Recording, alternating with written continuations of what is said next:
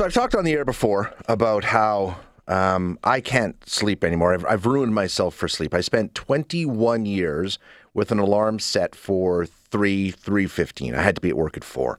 Um, so I mean, and that's just I think my my lot in life now. If I can sleep till five o'clock in the morning, that's great, and it doesn't matter what time I go to bed. Blah blah blah. But you know what? I don't hate it. I don't hate it. There is a certain charm to being a quote unquote morning person. A lot of people, me included, before they are morning people think, oh, I could never be a morning person. I can't stand it.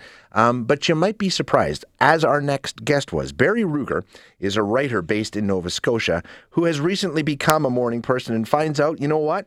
Maybe it's not all that bad. I thought it was an interesting article in the Globe and Mail. Barry, thanks for joining us. I appreciate your time. Oh, it's my pleasure. And just to be clear, I don't entirely trust it yet. fair enough. Fair enough. Uh, let's just go through your experience. You would you would not have considered yourself a morning person, right? That was not who was who Barry was.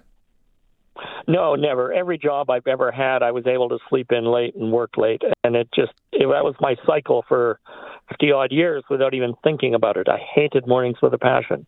So, so what happened? Like you, you're not in a situation now where you have to get up early, like I was, right? I mean, this is just something that happened. Dare we say naturally? It's strange. We moved to Nova Scotia in September and within about three weeks, I suddenly started waking up at like six thirty in the morning when the sun came up. It it's, confused. It's not a time zone thing. Like, where were you coming from? We were coming from France, which confused things entirely again. Yeah. But so what do you do when you get up? Like what what what what do you find life like getting up? I mean, it, you say you're not completely conceding that it's a good thing, but what have you found so far? The thing that I've found, and it seems to be endemic in Nova Scotia, is that I don't need to rush anymore. I can take an hour and have a coffee and some breakfast and look at a schedule for the day and just think things through before heading off out the door. And it really makes a difference. What about the rest of your day? Are you, I mean, do you find yourself being tired? Do you go to bed earlier? Obviously, you can't you can't be uh, make that kind of a change without paying on the other end, right? Uh, initially, that was the case, and now we find ourselves creeping up later and later in the evening. So I'm not sure where we're going to wind up in the long run. we shall have to see. now, you say you haven't completely conceded. What what's the resistance? What what are you hanging on to? That's a really good question, and honestly, there's nothing to hang on to. It turns out to be a really good thing it's positive. Uh, the skies in Nova Scotia are like no place in this country. Yeah. And every morning is just you look out the window and go, "Oh my God, this is incredible." So that's worth it right there. Watching that sun come up is stunning, just stunning. Do you are you do you regret not being a morning person earlier in your life, or are you happy with the way it's worked out? That's a real good question, and I honestly don't know. I suspect that it might have changed my direction in life at some point. Um, but you know, you can't say. You just don't know at the end no. of the day. Yeah. Barry, if I had any advice, because I was like you uh, and I resisted it, you got to give into it and and just accept it. And there is there's, there's a lot of good to it as you're starting to discover. But I understand I understand the reluctance. I know where that comes from.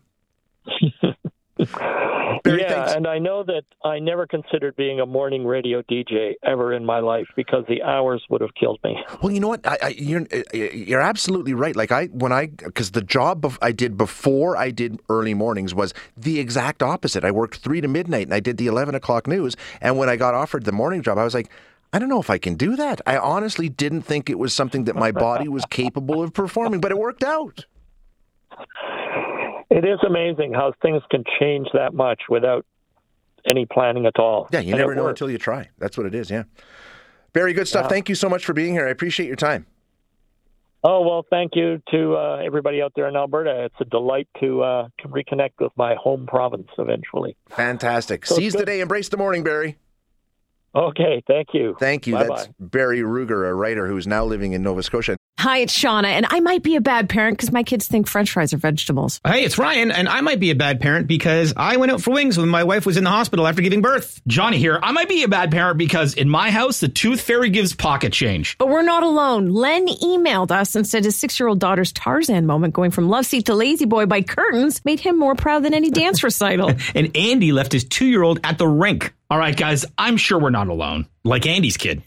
For stories and confessions like this, make sure you check out our podcast. It's called Bad Parents, and it's available wherever you get your podcasts. I left a glove at the rink.